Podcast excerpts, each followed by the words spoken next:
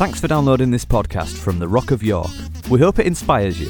If you have any questions or comments, we'd love to hear from you. You can get in touch with us on Twitter at The Rock of York, or search for The Rock of York on Facebook. And of course, there's the website at w w w dot rock of york dot co dot u k. But you probably already knew that. Here's something you might not know.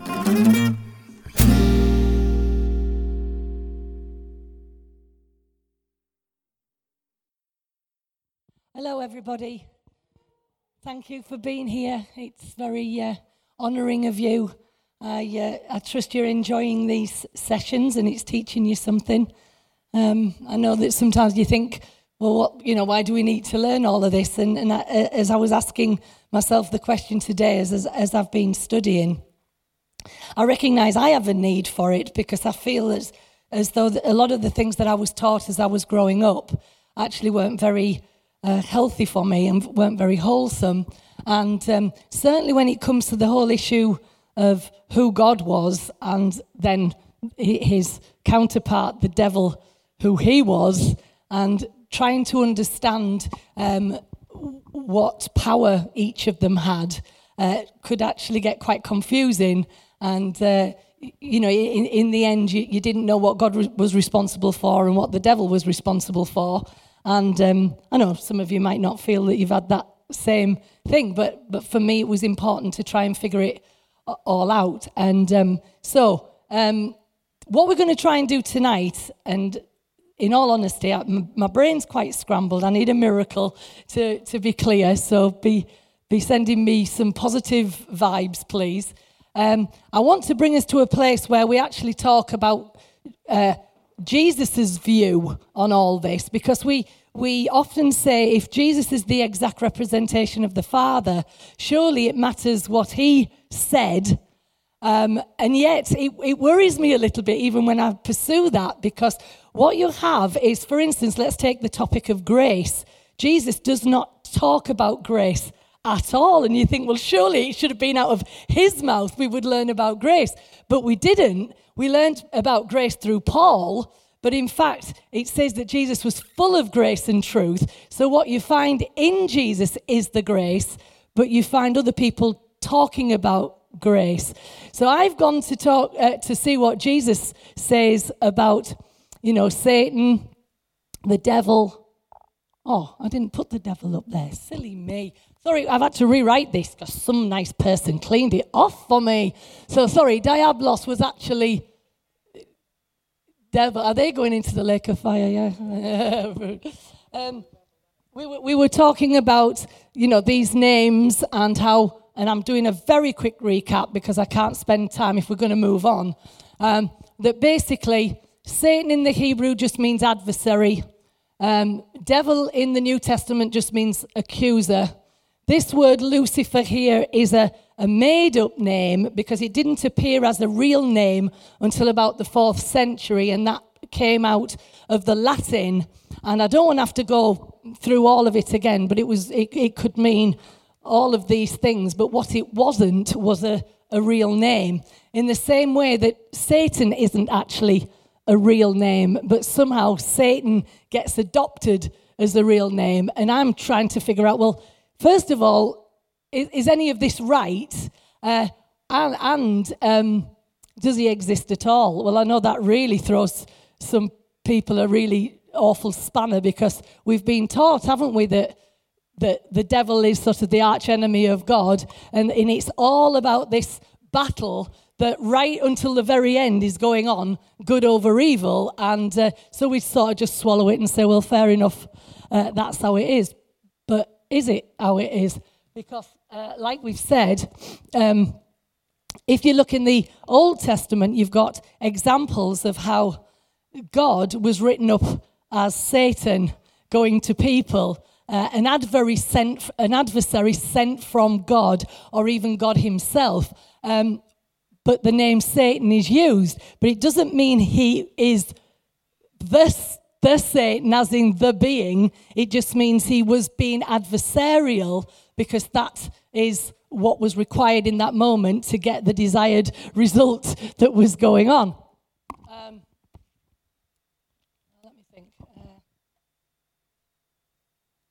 we talked about in the King James Version, there's this name comes up, Hillel son of Shahar, which I particularly like, only because of uh, naughtiness, really. But the fact is that if Michael and Gabriel are angels, if we've got a fallen angel, he needs to at least have a name with L at the end, because that would seem, you know, appropriate.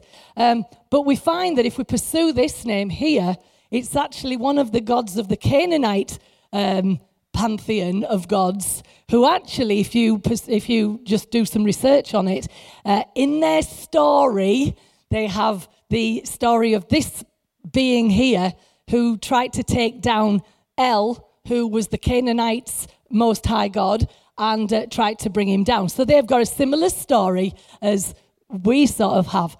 Then we pursued the the reference that's about this supposed person called Lucifer in Isaiah, and which we find is very flimsy, because to say that it's about this being who's supposed to be such an archenemy of God, it's so flimsy for me that I'm thinking, how can that, this one reference, be referring to this archenemy? And we we could take it that it actually isn't about Uh, a fallen angel at all. It's talking about something that's fallen, but it actually could be a man. And I'm saying could, that's just this king of king of Babylon. So, um, uh, yeah, that's that. Don't look at this bit, because this is what we're going to try and look, look at tonight. Um, so then we decided, okay, well, if Lucifer is only mentioned once uh, in the Bible, in the sense of this is the name of this fallen angel, Um, let's let's pursue other things. And we found that when we came to look at the um, Feast of Atonement, which for, for most of you will understand has been the, the, the incredible, important part of what we would call the Christian understanding of our story, that it's about the atonement, um, that is the parallel, although we've understood it's more about Passover than it is atonement, but we come across this name, and again, we've got a an E L there, and it's only uh, mentioned um, in the the, the uh, Hebrew um, version of the Bible, because when you get to King James, it, this name here is actually inter- interpreted scapegoat. So it's interested in, in the fact that it's turned the other way around,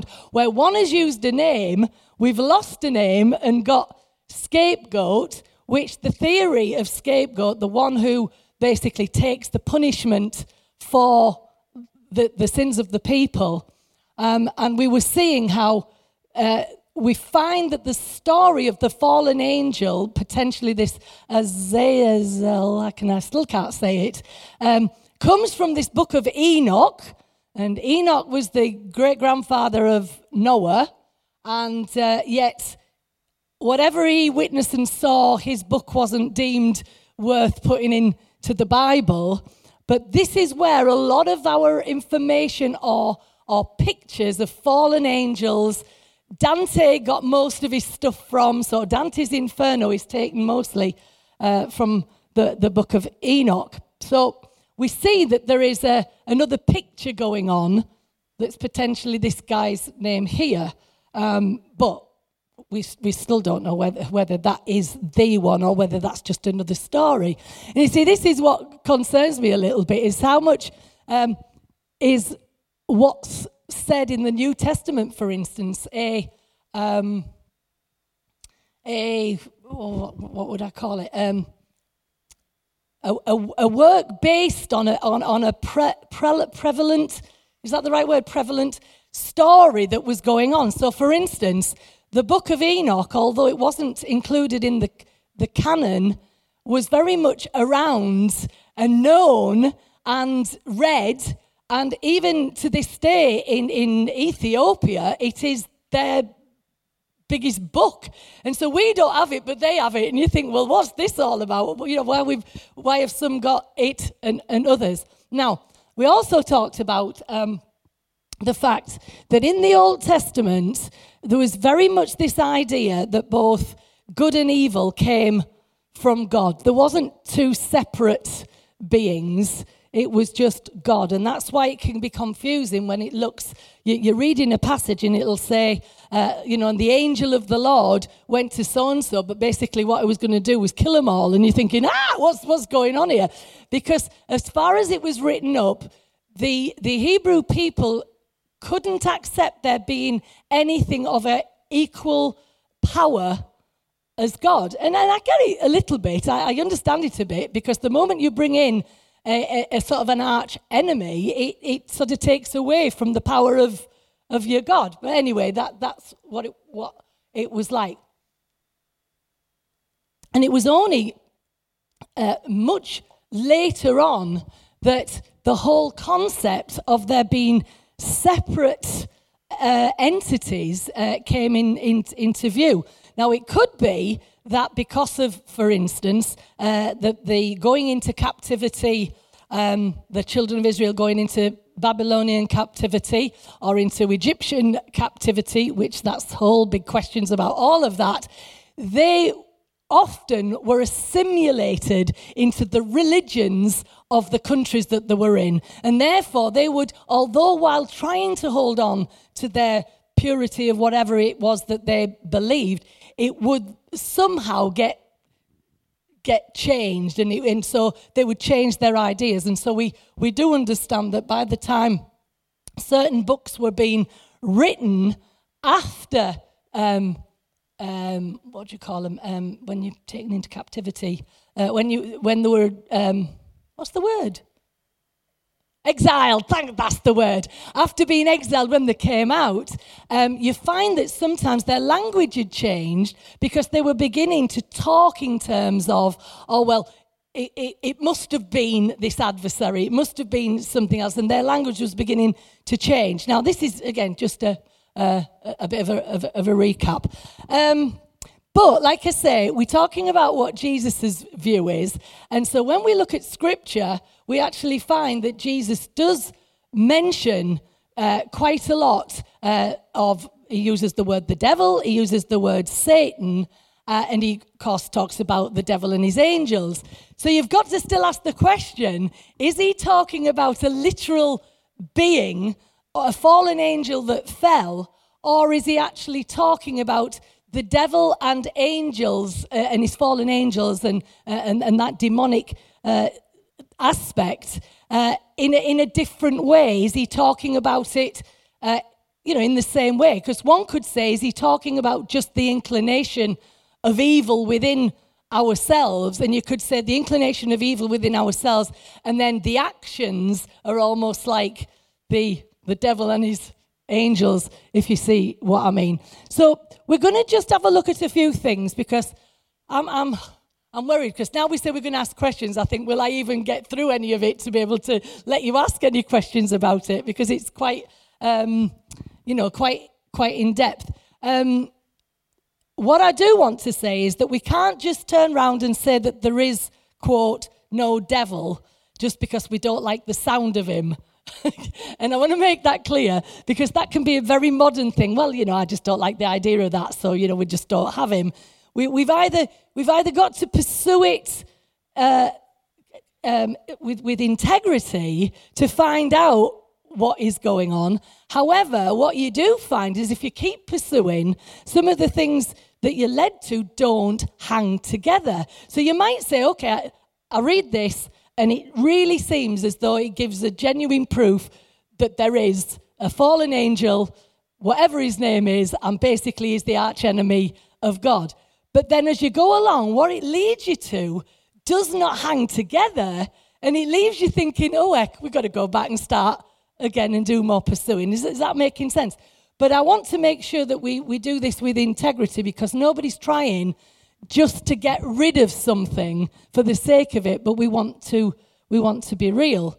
Um, so, for instance, I'll just throw in now, um, that the, the, the Bible talks, you know, in Revelation about the lake of, of fire. And even Jesus uses uh, in a scripture, and we'll look at it in a minute, that talks about the lake of fire or, or hell being prepared for the devil and his angels. So you immediately think, well, Jesus said it. It must be right. There must be a devil and there must be uh, his fallen angels.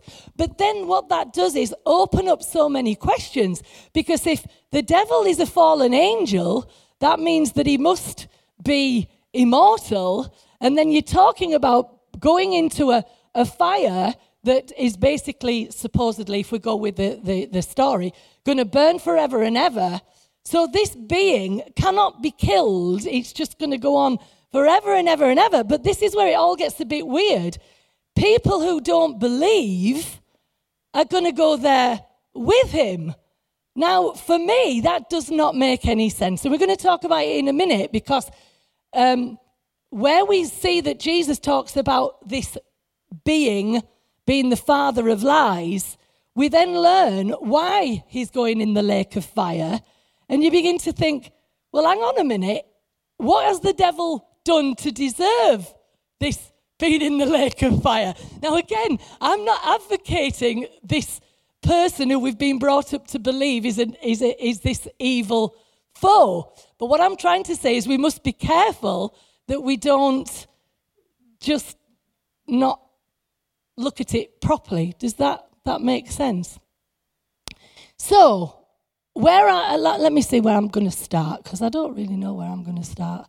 Um, hmm.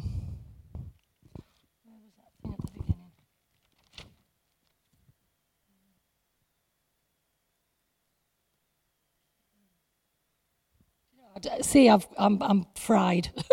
I'm really sorry. Um, let's go to the garden. Let's go to the Garden of Eden, because remember, this is, a, and I think I'm doing it all in the wrong order, so you're just going to have to sort of uh, be kind to me, if you will. If I, well, see, I can't even find it now. Anne says, you make way too many notes, and then what, what happens is you can't find, right, here we go, right. Oh, the other thing I need to say as well is that there are many, as many scriptures that talk about what, uh, and, and we'll go to them if I can find them, that talks about our evil desires come from within us. It talks about that in James. So we have to ask the question, do we need this evil adversary, this literal devil, if evil comes from within, right? It looks good to, have, to be able to say we have this evil enemy, that that's the cause and he's responsible and all of this. But if it comes from within, then it then we've we've got to say, well, it comes comes from within. But this is what I want to look at. And, um, oh, Lord, help me. Please help me. Be nice to me, because I'm, like I say, I'm really quite scrambled with this. Uh, I can see why people don't bother going here, because it's like, whoa.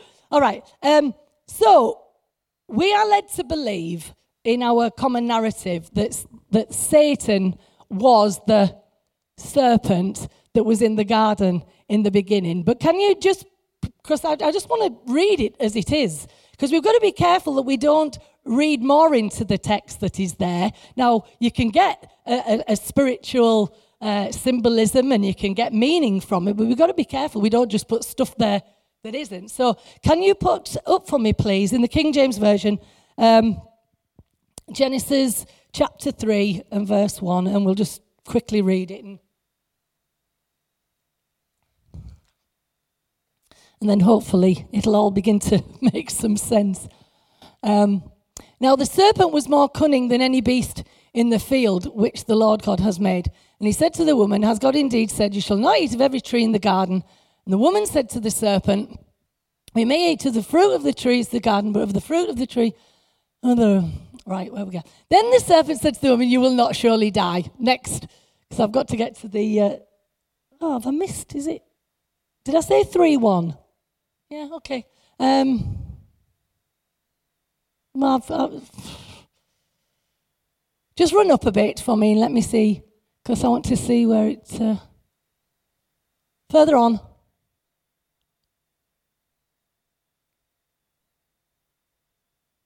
No, it's before then. Can you go the other way? I'm really sorry. I seem to have got me verses... Uh, It's probably because I'm trying to use Bible to give sort of backing, but um, there, that's what I wanted, right. Now, the serpent was more cunning than any beast of the field which the Lord God had made. Have you got that? Just very clearly. Now the serpent, why have we immediately assumed that that serpent, we said, well, it's because he was possessed, you know, the the fallen angel, the devil had come down and possessed him. Um, but basically it says there that he was just more cunning than any beast of the field. So he was a beast of the field as well. Find that interesting, don't you? Anyway, um, it, can we look at uh, f- verse fourteen? Is it fourteen now? Uh, right, yeah. The serpent deceived me and I ate, and the Lord God said to the serpent, because you have done this, you are cursed more than all cattle and more of more than every beast of the, I think it's field. And on your belly you shall go and you shall eat dust all the days of your life. Just stop there. All I'm trying to show you is if we just take that on its face value, and I'm not saying that we shouldn't find more meaning in it, I'm just trying to give you what's there. What we have there is a, is a beast of a field. It was cunning. Um, it was created by God. Um, if we believe that by this time God had declared in the garden everything good, was then everything good, including the serpent? I, I'm only offering, you know, some, some thoughts. Um, does it say anything there? There is a fallen angel. Does it say? I, I'm just offering. So you see, we've we've got this, you see. But I'm going to bring it into Jesus' view. view in a minute. So let's look at this. Everything was created good. Was the serpent punished for its actions? Was it? Right, it was cursed. And what was what was the punishment? You're going to crawl on your belly. Right, how can we go from belly crawler to supernatural monster deity? I don't know. All I'm trying to say is that we seem to have this This really strange thing. He's punished. He's been told, you've done wrong. You're going to crawl on your belly. Um, now, apparently, according to the story, he could speak um, before. Now, I don't know whether he could still speak after, but, you know, he could speak before. Um, but then you've got to ask the question, what was this serpent all about? Was it, was he, and, and I mean, there's this train of thought that says that the, that the, the, um, angels, not the fallen ones, remember, because we haven't got to fallen angels supposedly until chapter six, remember, when the, the do you remember we talked about the Nephilim? And again, I don't want to go through all of that.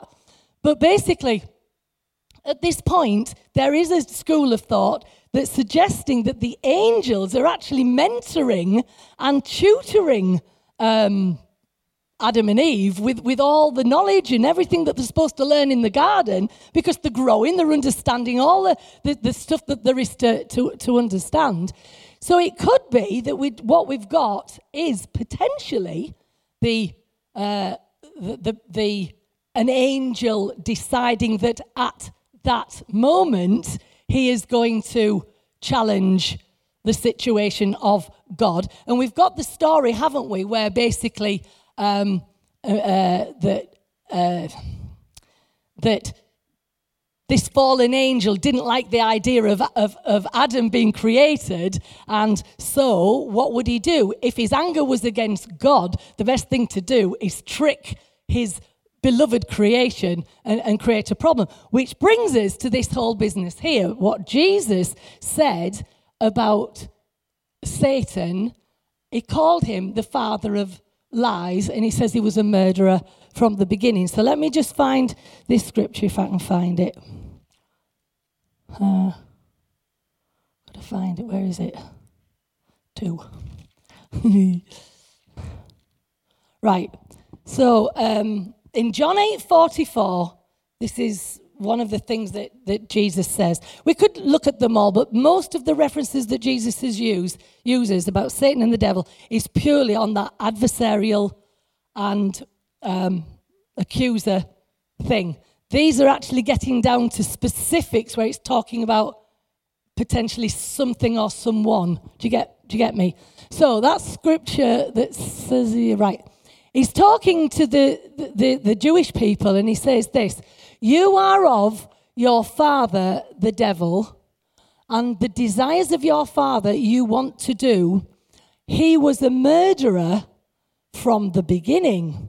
So we actually have there some meaty stuff, haven't we, coming out of Jesus' mouth?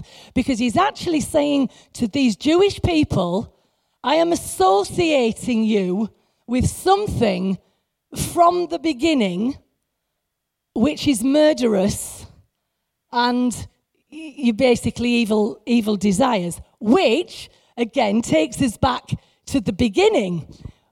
If we're not careful, we talk about the beginning. When it comes to the information about the fallen angel, the beginning is heaven, where supposedly Lucifer fell from heaven. Do you remember? We talked about that.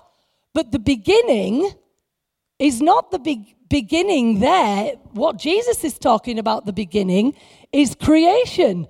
Because when he says in the beginning God created, he's talking about the beginning here.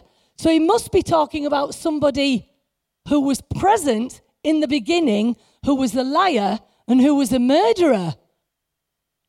Does that make sense? Have you got it? Uh, are you sure? Because I'm doing my best here.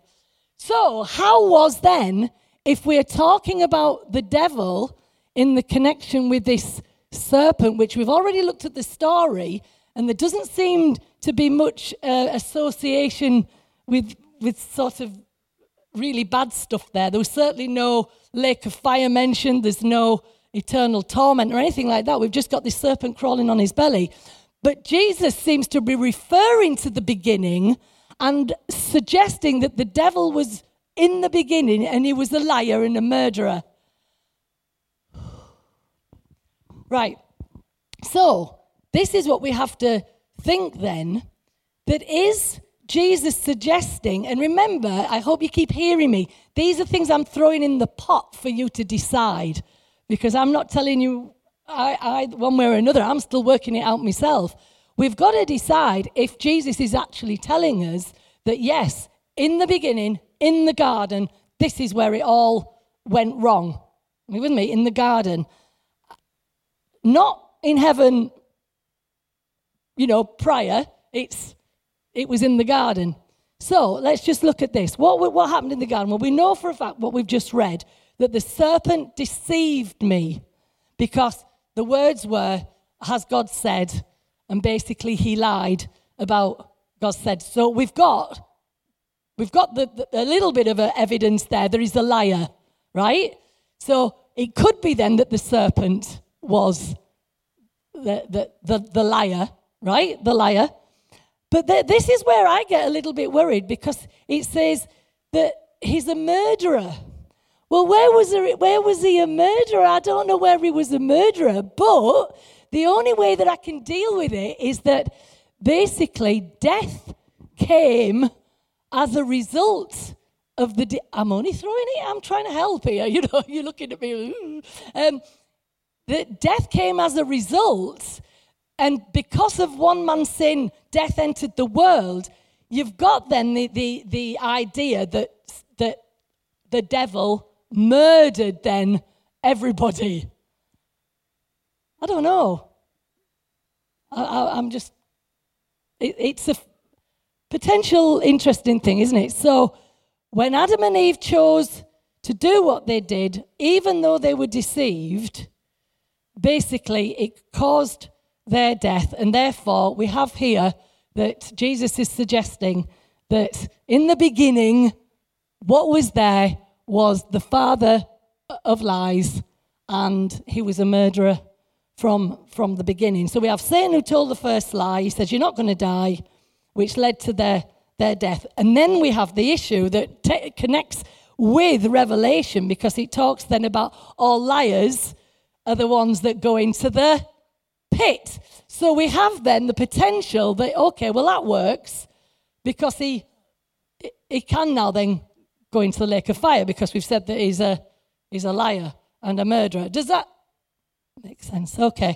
Um, but he then also says, and I think it's in John three verse eight, he says, everyone who does not hold to the truth um, makes them a liar. So you've got the issue. We're all liars. So to, to I just find that associating these things with this, what you would call this arch arch enemy, becomes a, a, a, you know a little little bit problematic. But anyway, um, where we're going now. So um, where's my scripture for this? There it is. Um, Father of the devil.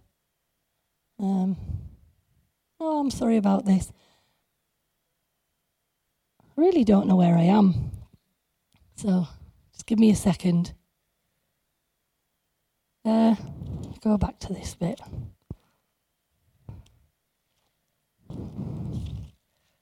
Um, right.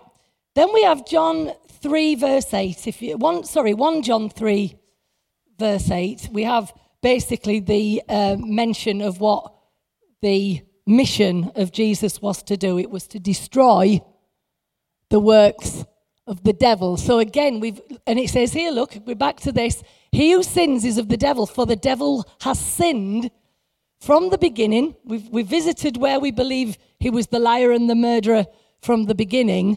Um, but it says the Son of God was manifested that he might destroy the works of the devil. Um, but then if you go to Hebrews two fourteen... Got it. Insomuch then as the children have partaken of flesh and blood, he himself likewise shared in the same, that through death he might destroy him who had the power of death, that is the devil. Right. Now I think that that's a very interesting verse, because when I read this, it sort of blew me away, and probably this is the best bit of the evening, okay? Because we have a bit of an issue. We've got Jesus basically taking on, I know it's Hebrews speaking, so it's not Jesus saying this, but it's about Jesus, taking on flesh and blood so that as a man he could destroy him who had the power of death. So what we have a little issue with here is that if Jesus had to become a man to deal with the devil, how can the devil be cosmic deity or an entity?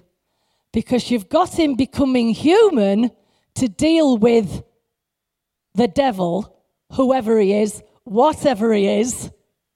Does that make sense? If he is this cosmic deity, wouldn't he have stayed a deity to deal with him? Now, I know that there's the story that says nobody came flesh in order to be like us, in order that he could break the, the power, but I just think that that's a real giveaway of the context of what the devil is, because it has to be something on a human level, not a cosmic level. Now, I don't know whether that sort of helps a little bit there, because he became flesh and blood. So why did he need to be flesh and blood to destroy the devil, you see? Um, because Jesus' death destroys the, the, the devil, because he took on our evil inclination, in that sense, of man's evil inclination, in order that we might be free, you see. He could not die unless he took on something of us, because he was innocent, wasn't he? He was without sin. Therefore, he took on our evil inclination so that he could destroy the power that was causing us a problem. Does that help? I'm, I'm hoping it does. So, um, therefore, through his death, he destroyed what says there, the devil. But what I believe that he's, he's saying, that rather than the, the being per se, it's actually saying he destroyed that, that which ultimately would bring us death, right? Would bring us death. Right, where am I going now? Ah. So the word devil can be used in the scripture to describe systems, um, anything that is opposed, Because when we went back to the scripture that talks about the father of lies, and he uh, and he says, you're of the father, you are of your fa- father, the devil. If you just go back a few verses, what was happening was that the the Jews were actually trying to kill Jesus, trying to kill him. So he said, you're of your father, the devil. Why? Because lies and murder are actually the inclination of the heart of man. When it talks about the heart of man is desperately wicked. So in in essence, when it talks about we're at any point can be adversarial, it's because in our heart we have got the evil inclination of of, of being liars and um, and, mur- and murderous. Now, some people say, no, we're not, we're nice people. It's just not, it's just not true. You only have to get to a place where a person, well, you've seen it in the world, when a person gets pushed to the point where they don't feel that they're getting what they want, what is the thing that they do? It, there's a murderous spirit that, that, that comes out of them, isn't there? So anyway, so anyway, that, I really feel that, that that helps me, because in order that he might destroy him that had the power of death, he took on flesh and blood. And because he took on flesh and blood, he destroys the work of the devil, which is the evil inclination, which is the the the, the lying and the murderous spirit which prevails because of, of, of sin. Does that make? Am I making sense? It's all right. All right. Um, where am I now? Um, find find something else. Where are we going next? Um.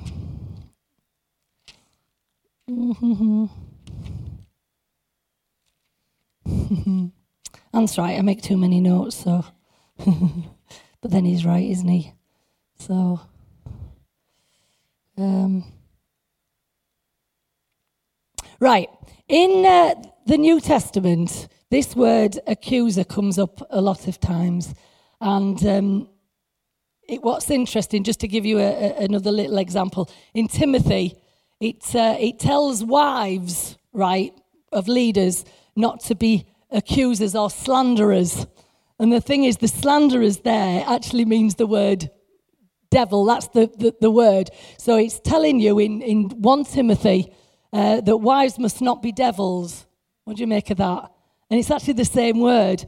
Uh, in, also in Second Timothy, it's telling um, leaders um, who have to be of a, a good reputation not to be devils, because that's false accusers. So you see what I mean? We, we, we're talking about human characteristics and human people, um, you know, that that that this is referring to. So, uh, where am I going now? Um,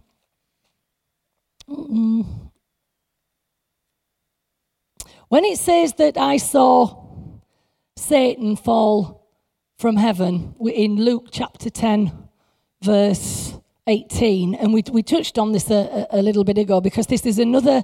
Um, Uh, good illustration of what Jesus said. You could immediately say, well, there you go. We've proven that that is a, a associated with, you know, this fallen angel. But the previous verses is actually talking about um, the seventy coming back, having been given uh, authority over the works of the devil, which you could call the the the the inclinations of, of evilness in people's hearts, that which was being expressed from that. Um, and he says that, uh, you know, Lord, even demons are subject to us in your name. And that's when he says, I saw uh, Satan fall like lightning from heaven. But the word Satan there is actually, um, they've kept it in the uh, the Hebrew, um, but I don't know whether it would would be that, because he probably spoke in Aramaic, but they've kept it in the um, in the Hebrew. But it's actually Satanas, which is plural, which is actually I I I saw Satan's fall like lightning, which then is is wonderful in the context that he's referring to all the adversaries that in the previous uh, verses he saw falling. Because the issue is, as he's bringing and ushering in The kingdom, which he said he'd come, his mission was to pull down the works of the evil one, is actually seeing it happen. Now, you see, you can either say that that is a, a, a memory, and it could have been referring to the book of Enoch, because he'll have probably read that, you know, he'll have known about it. He'll be using it in the context of a story that the people would understand, because he spoke in in parables and in, in language they understand. So he, he talked in that way to say, look, you have a, a an association with this story, whether it's the Canaanite Helal, or whether it's Azazel, or whether it's Lucifer, or whatever. You have a, a story, but I'm telling you, it's happening now in our in our midst. It's happening among the people. It's already uh, it's been torn down. Um, right, where am I? Yeah. So Jesus' response to the disciples: it's happening on earth. It's happening right now. You're able to witness it. Uh, The, the, the adversarial kingdom. And remember, adversary is anything that opposes, gets in the way. When, Je- when Jesus said to Peter, "Get thee behind me, Satan," what was he doing? He was saying, your thinking is adversarial, because what had he just said? He said, I'm going, you know, I'm going to have to die. He says, I'm not going to let you die. You know, so he was being adversarial in the sense he was getting in the way of God's purposes. Um, so watching Satan's kingdom fall, and he said it, it was quick, it was rapid. He says like lightning from heaven. What that means, it's rapid, it's quick, it's happening. Um, so we've either got to say, was he referring, like we say, to a primordial thing that we've been led to look at in the Isaiah, which was the, you know, supposed fall of whoever. Or is he referring to potentially the, the future fall? Or is it right there and then? I would like to believe it's right there and then. He's saying, I'm watching it. I'm seeing it.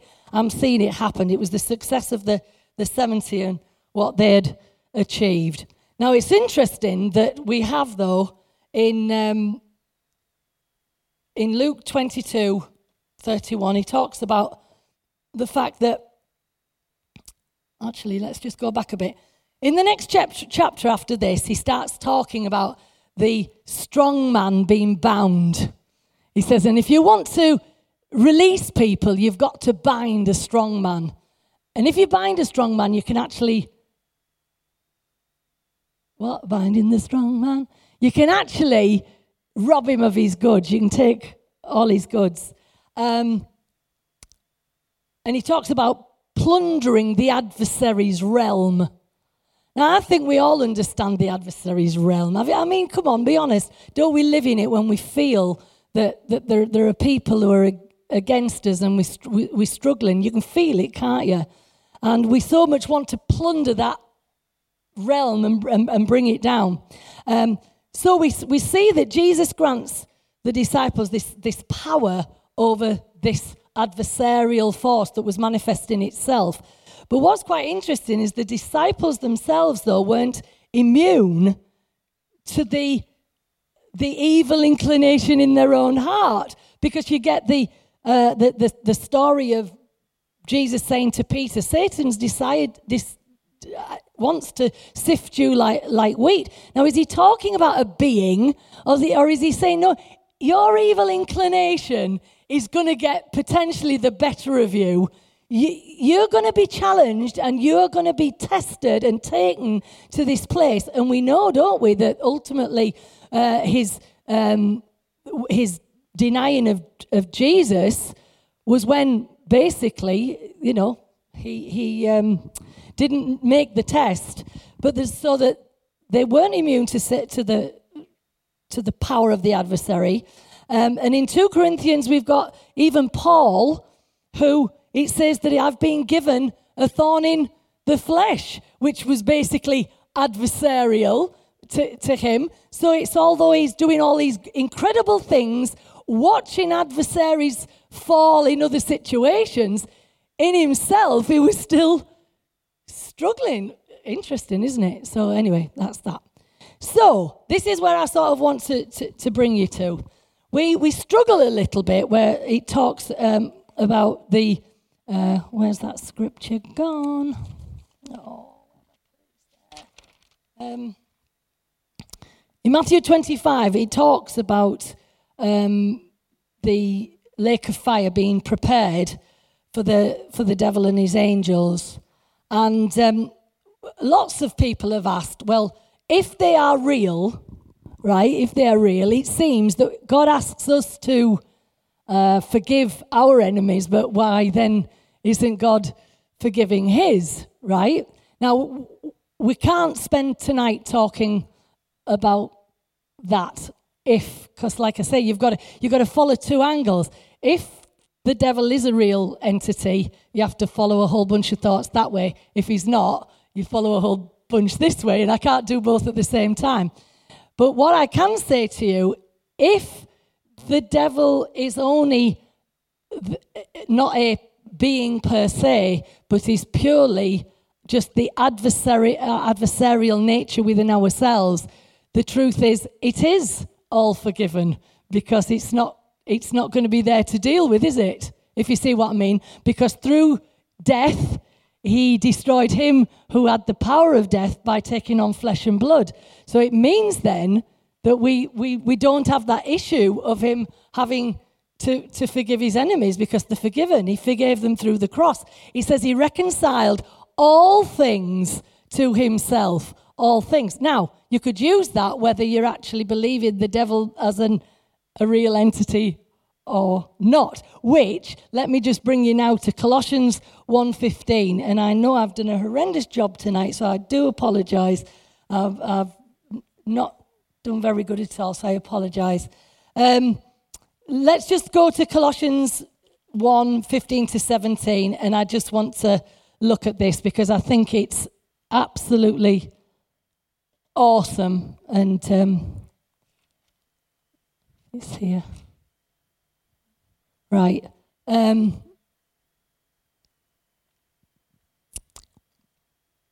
he's the image of the invisible God, the firstborn over all creation. For by him all things were created that are in heaven and that are on earth, visible and invisible, whether thrones or dominions or principalities or powers, all things were created through him. So have you got the all?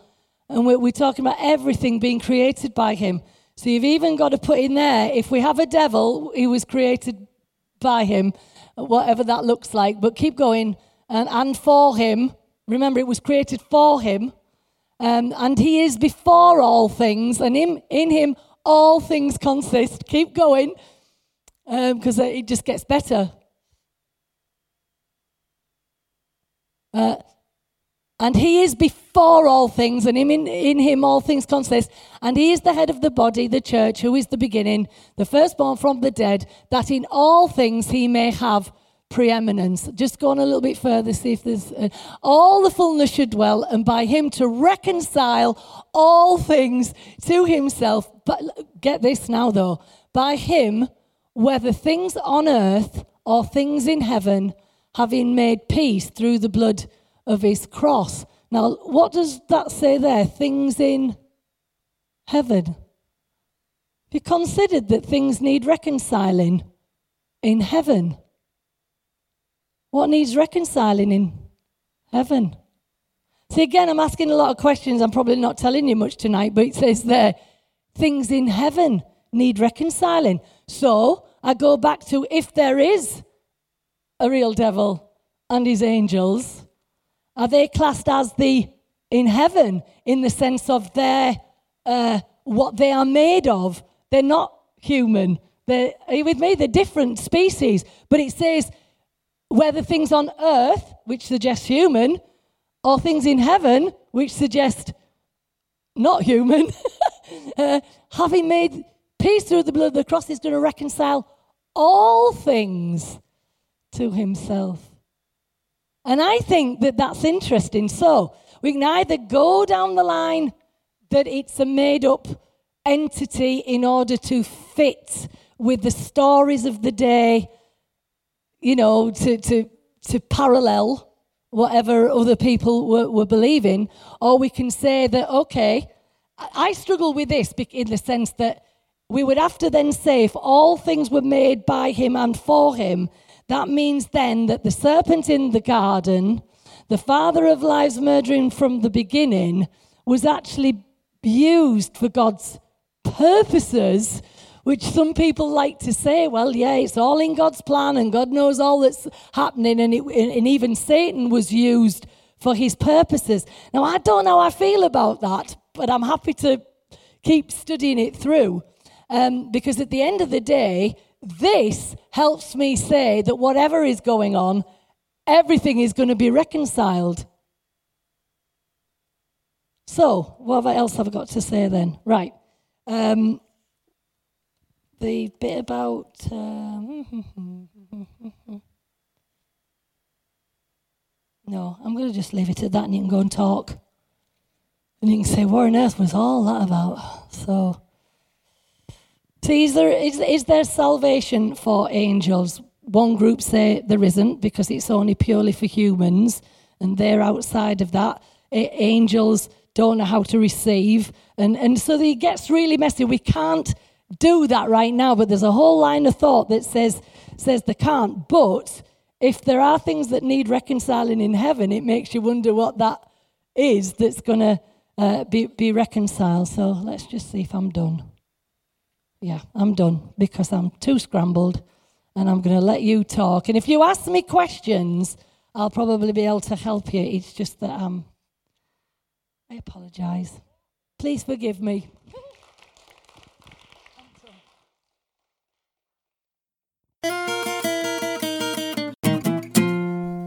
Thanks for listening. You might not be aware that The Rock is funded completely through donations from people like yourself, so if you feel like you're part of our community, it would be great if you could make a contribution by visiting our website at w w w dot rock of york dot co dot u k and just click on the donate button for more information. Thanks again.